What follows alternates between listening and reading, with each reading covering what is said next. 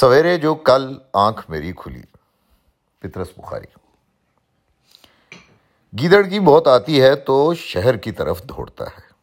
ہماری جو شامت آئی، تو ایک دن اپنے پڑوسی لالا کرپا شنکر جی برہمچاری سے برسبیل تذکرہ کہہ بیٹھے کہ لالا جی امتحان کے دن قریب آتے جاتے ہیں، آپ سحر خیز ہیں، ذرا ہمیں بھی جگا دیا کیجیے وہ حضرت بھی معلوم ہوتا ہے لفظوں کے بھوکے بیٹھے تھے۔ دوسرے دن اٹھتے ہی انہوں نے لفظوں کے۔ دوسرے دن اٹھتے ہی انہوں نے ایشور کا نام لے کے ہمارے دروازے پر مکہ بازی شروع کر دی۔ کچھ دیر تک تو ہم سمجھے کہ عالم خواب ہے۔ ابھی سے کیا فکر؟ جاگیں تو لاہور پڑھ لیں گے۔ لیکن یہ گولہ باری لمحہ ب لمحہ تیز ہوتی گئی اور صاحب جب کمرے کی چوبی دیواریں لرزنے لگیں سراہی پر رکھا گلاس جل ترنگ کی طرح بجنے لگا اور دیوار پر لٹکا ہوا کیلنڈر پنڈولم کی طرح ہلنے لگا تو بیداری کا قائل ہونا ہی پڑا۔ مگر اب دروازہ ہے کہ لگاتار کھٹکھٹایا جا رہا ہے۔ میں کیا میرے آبا و اجداد کی روحیں اور میری قسمت خوابیدہ تک جاگ اٹھی ہوگی۔ وہ تیرا آوازیں دیتا ہوں۔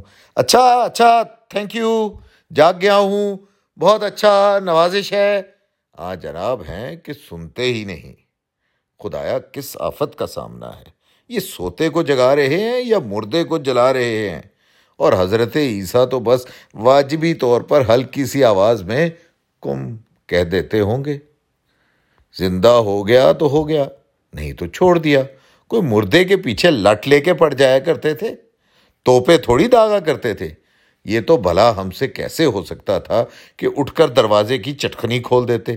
پیشتر استے کہ بستر سے باہر نکلیں، دل کو جس قدر سمجھانا بجھانا پڑتا تھا، اس کا اندازہ کچھ اہل ذوق ہی لگا سکتے ہیں۔ آخر کار جب لیمپ جلایا اور ان کو باہر سے روشنی نظر آئی۔ تو طوفان تھما۔ اب جو ہم کھڑکی میں سے آسمان کو دیکھتے ہیں، تو جناب ستارے ہیں کہ جگمگا رہے ہیں۔ سوچا کہ آج پتہ چلائیں گے یہ سورج آخر کس طرح سے نکلتا ہے۔ لیکن جب گھوم گھوم کر کھڑکی میں سے اور روشن دان میں سے چاروں طرف دیکھا اور بزرگوں سے صبح کاظم کی جتنی نشانیاں سنی تھی، ان میں سے ایک بھی نظر نہ آئی۔ تو فکر سی لگ گئی۔ آج کہیں سورج گرہن نہ ہو۔ کچھ سمجھ میں نہ آیا تو پڑوسی کو آواز دی۔ لالا جی لالا جی۔ جواب آیا ہوں میں نے کہا، آج یہ کیا بات ہے؟ کچھ اندھیرا اندھیرا سا ہے۔ کہنے لگے تو اور کیا تین بجے ہی سورج نکل آئے؟ تین بجے کا نام سن کر ہوش گم ہو گئے۔ چونک کر پوچھا، کیا کہا تم نے؟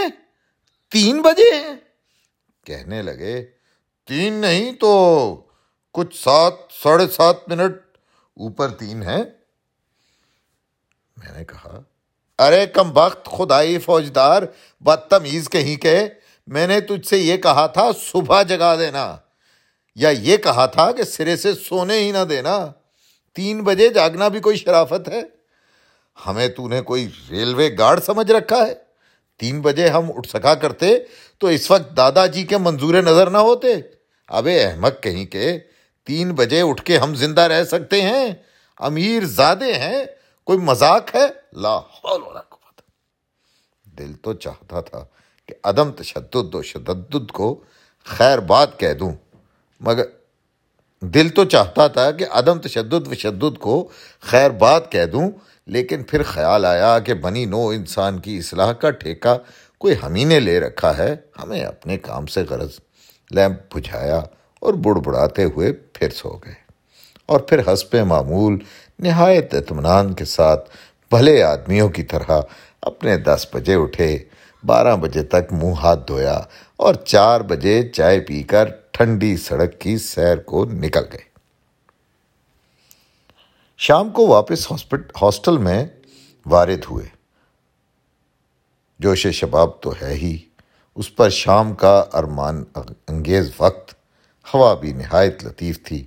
طبیعت بھی ذرا مچلی ہوئی تھی۔ ہم ذرا ترنگ میں گاتے ہوئے کمرے میں داخل ہوئے۔ کہ بلائیں زلف جانا کی، اگر لیتے تو ہم لیتے۔ کہ اتنے میں پڑوسی کی آواز آئی، مسٹر، ہم اس وقت ذرا چٹکی بجانے لگے تھے۔ بس انگلیاں وہیں پر رک گئیں اور کان آواز کی طرف لگ گئے۔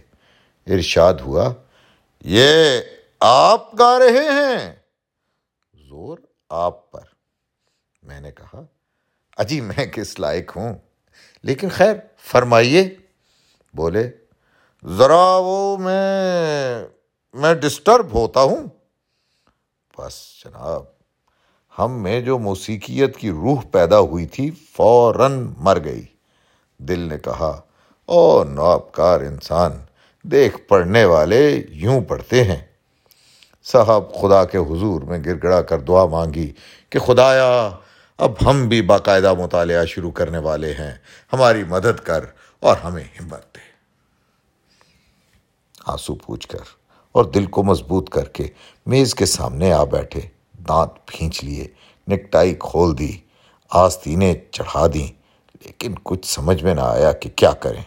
سامنے سرخ، سبز، زرد، سبھی قسم کی کتابوں کا انبار لگا ہوا تھا۔ اب ان میں سے کون سی پڑھیں؟ فیصلہ یہ ہوا کہ پہلے کتابوں کو ترتیب سے میز پر لگا دیں کہ باقاعدہ مطالعے کی پہلی منزل یہی ہے۔ بڑی تختی کی کتابوں کو علادہ کر دیا۔ چھوٹی تختی کی کتابوں کو سائز کے مطابق الگ کتار میں کھڑا کر دیا۔ ایک نوٹ پیپر پر ہر ایک کتاب کے صفوں کی تعداد لکھ کر سب کو جمع کیا۔ پھر پندرہ اپریل تک کے دن گنے۔ صفوں کی تعداد کو دنوں پر تقسیم کیا، ساڑھے پانچ سو جواب آیا۔ لیکن اس طرح کی کیا مجال جو چہرے پر ظاہر ہونے پائے؟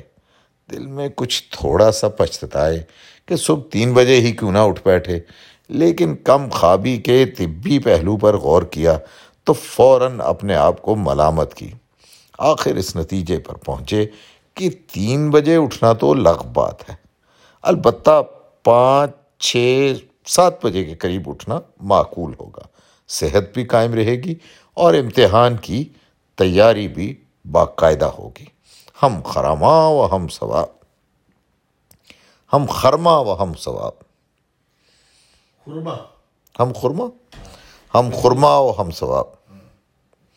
یہ تو ہم جانتے ہیں کہ صبح سویرے اٹھنا ہو تو جلدی ہی سو جانا چاہیے۔ کھانا باہر ہی سے کھا آئے تھے بستر میں داخل ہو گئے۔